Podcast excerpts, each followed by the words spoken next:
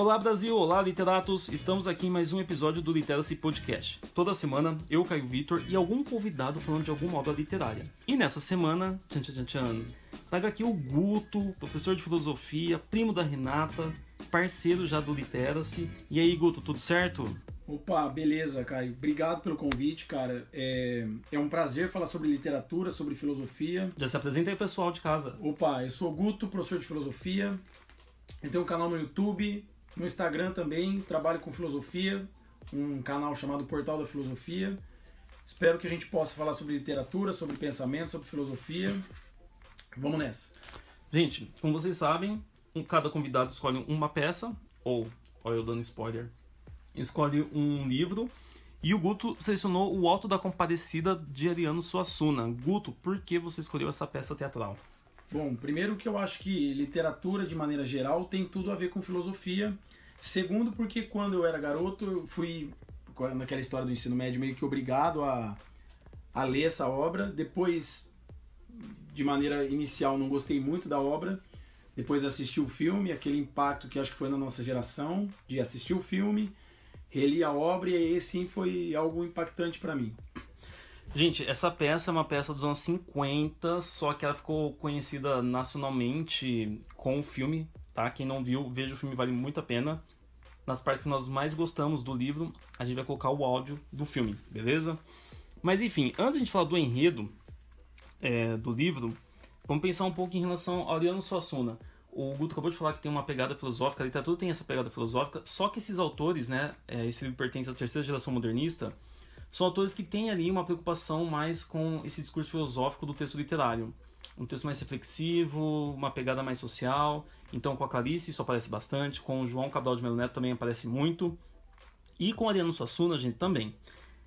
Esse livro, olha o título, Alto da Compadecida. Certamente vocês estão lembrando de alguma coisa que vocês viram num passado recente, distante, lá do ensino médio que sim, né, acho que todo mundo que já ouviu falar do Alto da Barca do Inferno, uma peça do Gil Vicente, lá do final da Idade Média, e que naquele momento o Gil Vicente trabalha com essas peças teatrais, esses altos, com o propósito de é, trazer aí enredos em que eram inspirados nos mistérios, milagres, moralidades, e também eu tinha é, tipos humanos que esses tipos humanos representavam questões sociais, como deficiências morais, os vícios, os pecados e assim em diante, tá?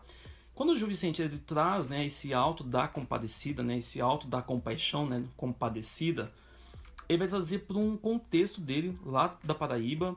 O Ariano Suassuna já faleceu, tá pessoal? Ele nasceu lá em 1927, se eu não me engano, é, mas ele traz esse livro, um pouco dessa peça comum da Idade Média, para o Brasil e traz um pouco desse folclore.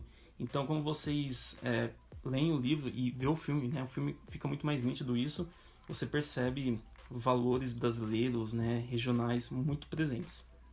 E além de tudo, pessoal, Esteja Ciências estão diante de uma peça que tem um cunho cômico muito interessante, tá? Ao mesmo tempo que trabalha com esse efeito moralizante, você tem esse efeito de ser um texto cômico.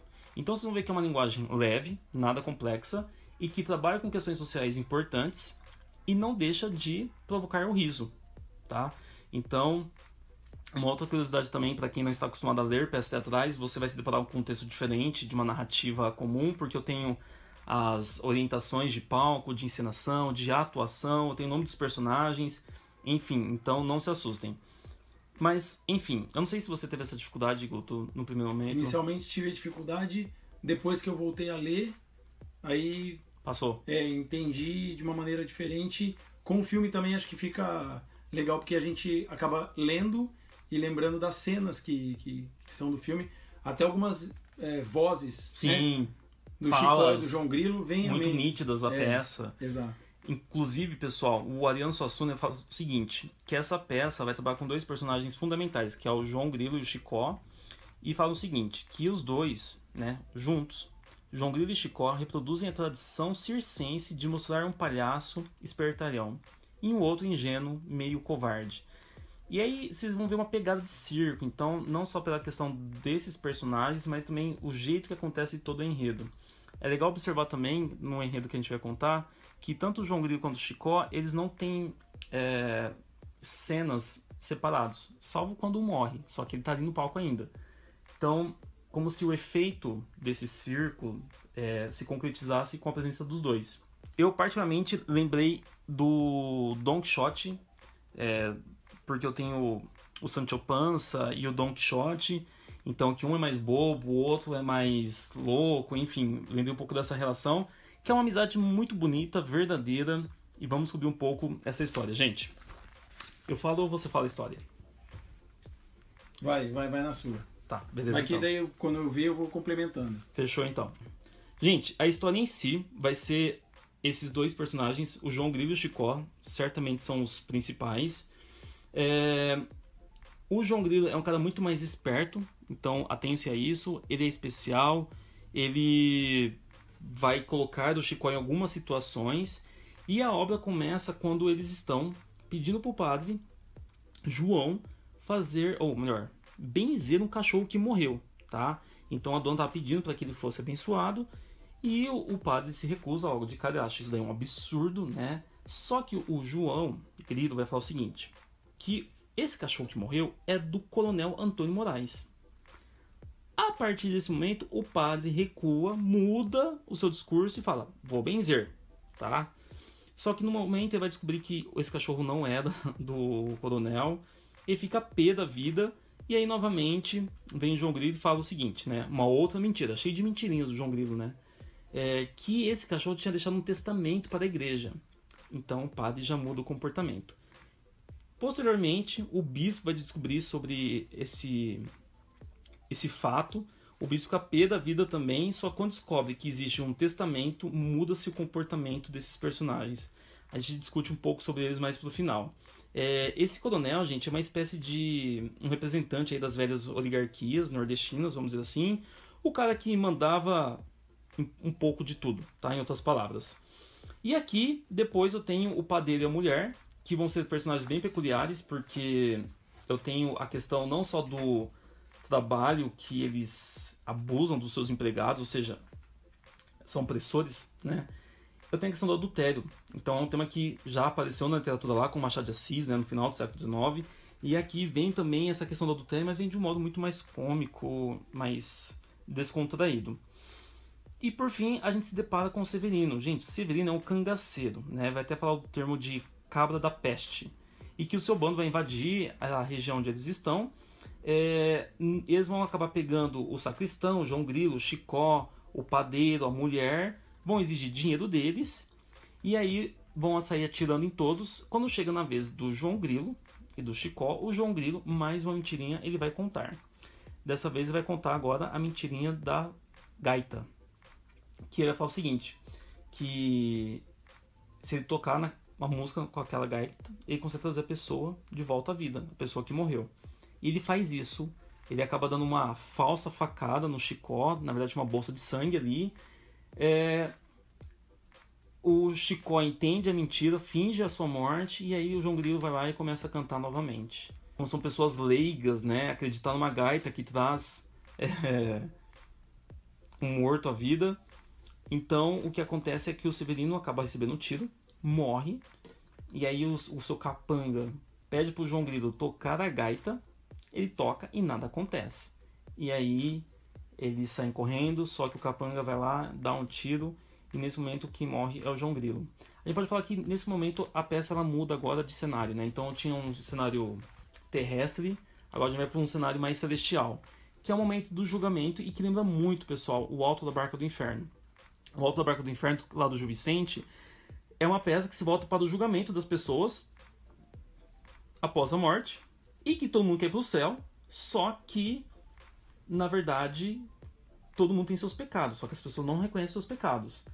E naquele momento lá do Gil Vicente, apenas o parvo, que é o bobo da corte, e os quatro cavaleiros são salvos, né? Entram na barca do anjo. Aqui, nesse momento, eles chegam e todos vão pro inferno, né? E aí, lá naquele momento do julgamento, tem um Cristo, que vai ser um Cristo negro, né? O Manuel. O demônio, que inclusive lá vai aparecer como um encourado. E todos iam pro inferno. Até que João Grilo pede compaixão. Olha o título, gente, Alto da Compadecida. E nesse momento, então, eu vou ter compadecida argumentando com Manuel, que é o Cristo Negro, para que eles não sejam, para que eles não vão para o inferno. E aí, com a sua argumentação, que a gente vai até falar depois um pouco sobre essa argumentação que ele usa, eles são perdoados. E quando o João Grilo volta à Terra, nesse momento o Chicó já estava enterrando ele. É uma cena até engraçada porque ele acorda, né? O filme é muito bom, é muito boa essa cena no filme. É... O Chicó fica muito feliz com essa volta à vida do João Grilo, só que deu merda. E por que isso? Porque tinha uma grana e a grana que tinha ficado com o Chicó, o Chicó prometeu a compadecida, a Nossa Senhora, que caso é, o João Grilo voltasse à vida, ele ia doar esse dinheiro para a igreja. E assim acaba a peça. É uma muito boa a peça, né, Guto? Muito boa, muito boa, muito boa. Tem uma cena que me marca muito com relação a a cachorra do padeiro e da esposa, que ela fica doente porque ela come a comida do Chicó e do João Grilo, que eles tinham separado para ele. E isso revela na peça é, um caráter de como os seres humanos são tratados abaixo do cachorro por aquela família, por aquele casal que é extremamente moralista, que vive numa estrutura da igreja, mas de fachada, né? A gente vê que é tudo muito é, aparência ali, né? Inclusive a questão da traição aparece de maneira cômica também na, na, na peça, com a esposa traindo o padeiro lá, né? É, o falso moralismo, né, que vai ficar muito claro ali. Na verdade, gente, na peça tem várias coisas que a gente pode pontuar que aparece. É, eu acho que a gente pode começar um pouco falando dos personagens, João Grilo e o Chicó, que eu acho que você curtiu pra caramba, né? A gente comentou um pouco sobre isso nos bastidores. Uhum. Que, como eu já falei para vocês, me lembro bastante é, o Don Quixote. Eles têm uma cumplicidade muito bonita ali e que é como se eles não fossem capazes de ver um sem o outro, né? E o pouco a malícia que o Chicó não tem, o João Grilo dá, e a humanidade que às vezes o Chico. Bah, e a humanidade que o João Grilo não tem, o Chicó acaba dando. Eu falei certo, né? é, eu acho que o tema da amizade, eu acho que é um dos grandes temas que eu vejo no livro, por quê?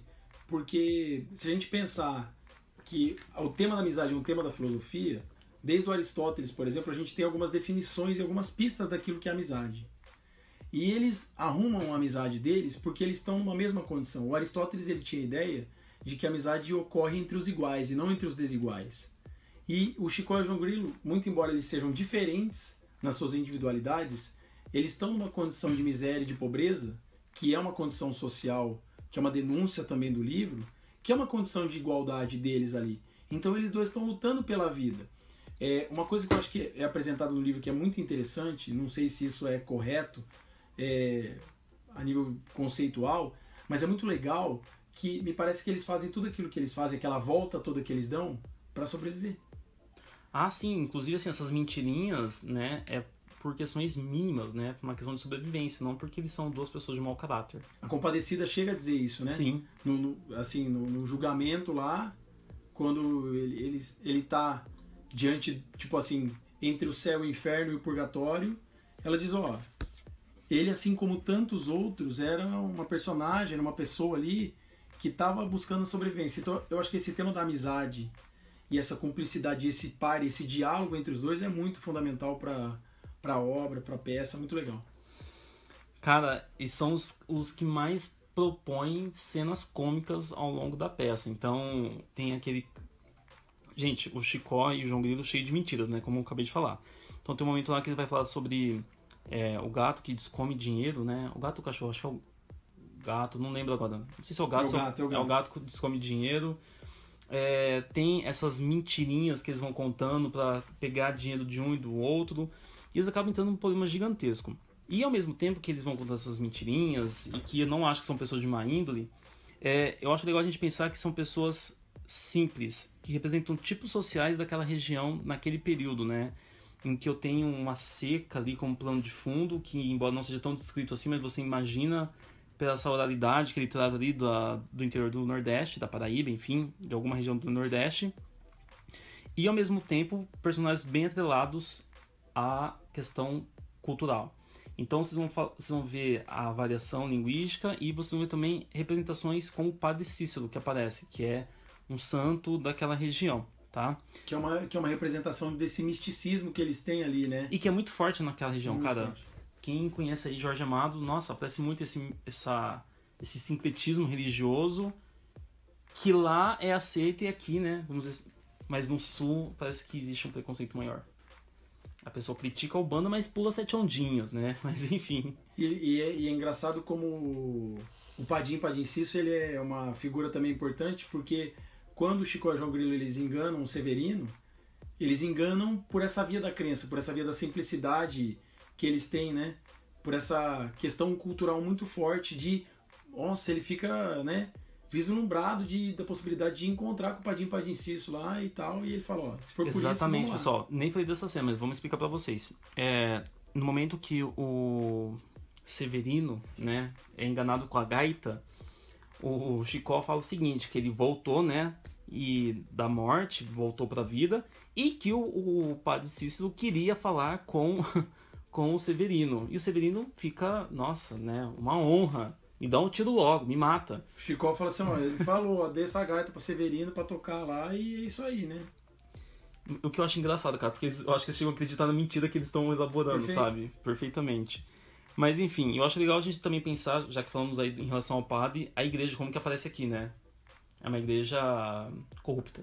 É, e eu acho que tem, eu acho que tem uma questão aí de um moralismo, mas de um falso moralismo, né? Porque assim, a gente fica, eu não sei você, mas eu fico inclinado a não achar também que o Chico e o João Grilo são um mau caráter.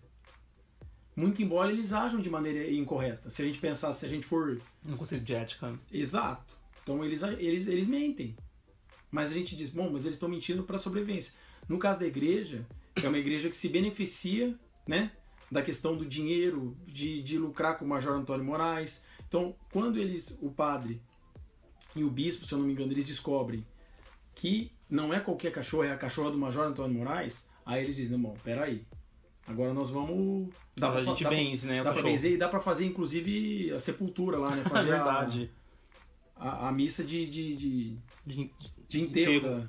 Então é muito interessante isso, assim, o quanto que também na obra existe uma denúncia à questão dos valores da igreja, né? O quanto que a igreja usa esses valores morais para E é legal, cara, porque isso já aparecia na literatura desde o Gil Vicente e vai se repetindo, né? Machado já fez muito isso também, mas enfim. Então, ao mesmo tempo que é uma peça que já tá provocando um riso, ela tá criticando ali, né, questões da sociedade. A gente já falou do padeiro e da sua mulher, que vai representar essa exploração do ser humano, do homem, e a questão do adultério, né, especialmente com a figura da mulher, o que não é tão comum na literatura. Então a gente fala de adultério, é muito comum assim, ter um homem. Parece que as pessoas se chocam quando fala que a mulher traiu o cara, né? Existe ainda um pouco desses. Só homem que pode trair, só o homem que. Ok, né? E também eu tenho, acho que a parte mais interessante de tudo isso é a parte religiosa. É um livro, inclusive, gente, que ele vai trabalhar muito com essa questão do próprio misticismo daquela região, quando eu tenho um livro em dois planos. Um plano terrestre e um plano. Não sei se pode falar, chamar de celestial, enfim, um plano do julgamento, mas que não é o terrestre. Que aí eu vou ter, então, o Manuel, que é o Cristo Negro. Eu acho essa sacada muito massa, porque é uma crítica quebra essa visão de Cristo, né? Que nós temos aí espalhada. Para todos nós, né? Nós somos acostumados a ver, né, uma figura, né, ter essa simbologia do Cristo branco, né? Quando ele se apresenta lá, todo mundo, né? Ah, inclusive o, o João Grilo, né?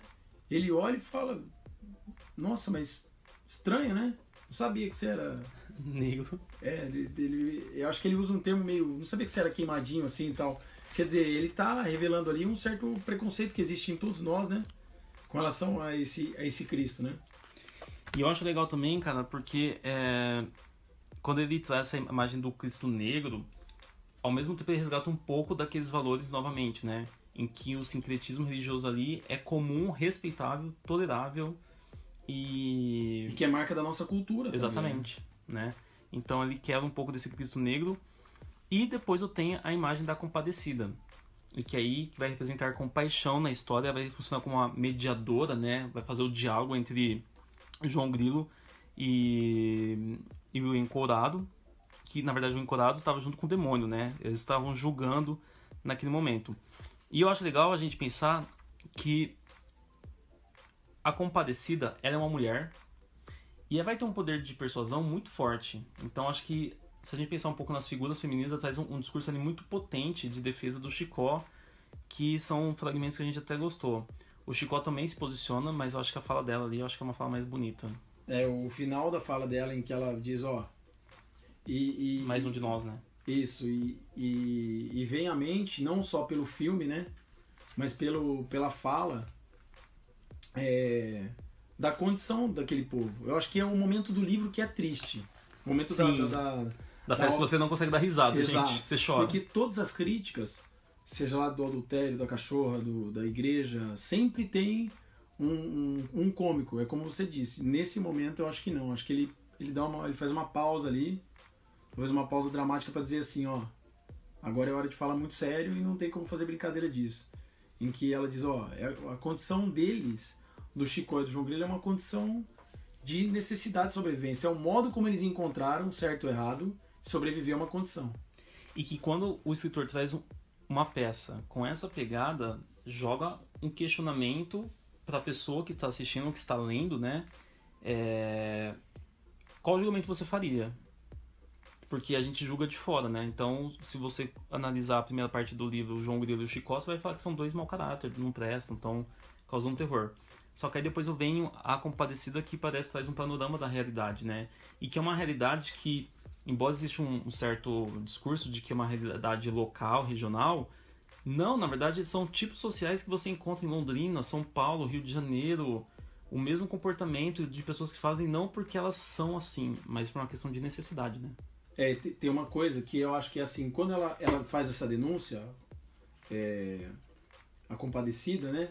Esse, esse discurso de compaixão, ela traz a ordem celestial para a ordem terrena, dizendo basicamente o seguinte: ó, tem pessoas que estão sob essa condição. E aí eu acho que ela joga no nosso colo uh, uma, uma questão moral que é como que nós conseguimos diariamente lidar com as pessoas que estão próximas a nós que são Chicós e João Grilos, que estão nessa condição aí. Como é que a gente lida com essa com esses indivíduos, com essas pessoas, como que a gente tem lidado com isso? E é o que você disse, Caio. É, a gente acha que é uma condição muito longe da gente. Distante. Nós que estamos aqui em Londrina é uma condição muito próxima da gente, basta a gente olhar em determinados bairros. Sim. E, enfim, é isso. É... Gente, é um livro que vale muito a pena. E Goto, qual que é a parte que você mais gostou do livro?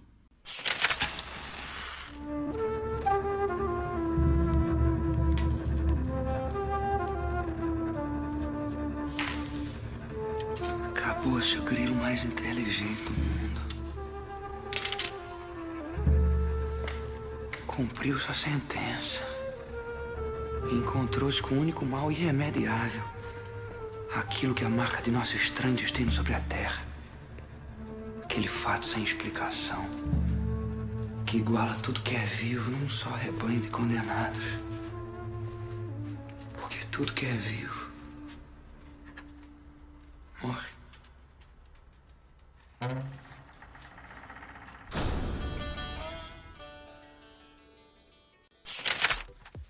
Cara, esse, esse fragmento para mim, cara, é muito legal porque, primeiro, é, por muito tempo na história da filosofia, os pensadores eles admitiram que nós, seres humanos, somos diferentes porque nós somos racionais. E o que o Ariano Suassuna faz nessa peça, nesse livro, é muito interessante porque ele mostra que talvez a, a nossa marca distintiva é a consciência da morte. É óbvio que nesse fragmento ele diz que todos os seres que são vivos é, vão morrer. Sim. Mas nós, seres humanos, que temos a consciência da morte, nós que tememos a morte. E isso faz da nossa vida alguma coisa completamente diferente dos outros animais. Isso, para mim, é, eu sei que isso talvez não seja uma coisa mais cobrada, a nível de vestibulares e tudo mais. Mas para mim tem dois temas assim que são muito emblemáticos nessa obra, além de tudo aquilo que a gente já disse, que é o tema da amizade e é o tema da morte. Então, a, a presença do tema da morte é muito legal. E aqui, nesse fragmento, o Ariano Suassuna ele diz uma outra coisa também. Não importa se você for cachorro, se você for Major Antônio Moraes, Chicó, João Grilo, Padeiro, todo mundo infalivelmente vai morrer. A gente, nós somos seres condenados ao mesmo rebanho de, de, de criaturas que estão fadadas a morrer. Isso para mim, cara, eu acho fantástico. Assim, é o, para mim é o coração do livro. Quando eu li, eu fiquei muito impactado. Gente, para mim a parte mais potente, é, não a parte mais potente, mas um discurso que me toca bastante e me deixa bem sensibilizado é quando João Grilo, né, ele já foi condenado, vai pro inferno, morre, é, ele clama na verdade pela compadecida. Escutem aí. Ah, você pensa que eu me entreguei? Pode ser que eu vá, mas não é assim não. Eu vou apelar. Pra quem, João? Você mesmo ouviu Nosso Senhor dizer que a situação está difícil. Espere. Com quem você vai se pegar, João? Eu vou pedir para alguém que está mais perto de nós. Por gente que é gente mesmo. É algum santo? O senhor não repare não, mas de besta só tem a cara. Meu trunfo é maior que qualquer santo. Quem é? Valha-me Nossa Senhora, Mãe de Deus de Nazaré, a vaca mansa da leite, a braba da quando quer, a mansa da sossegada, a braba levanta o pé. Já fui barco, fui navio, agora sou escalé. Já fui menino, fui homem, só me falta ser mulher. Valha-me Nossa Senhora, Mãe de Deus de Nazaré!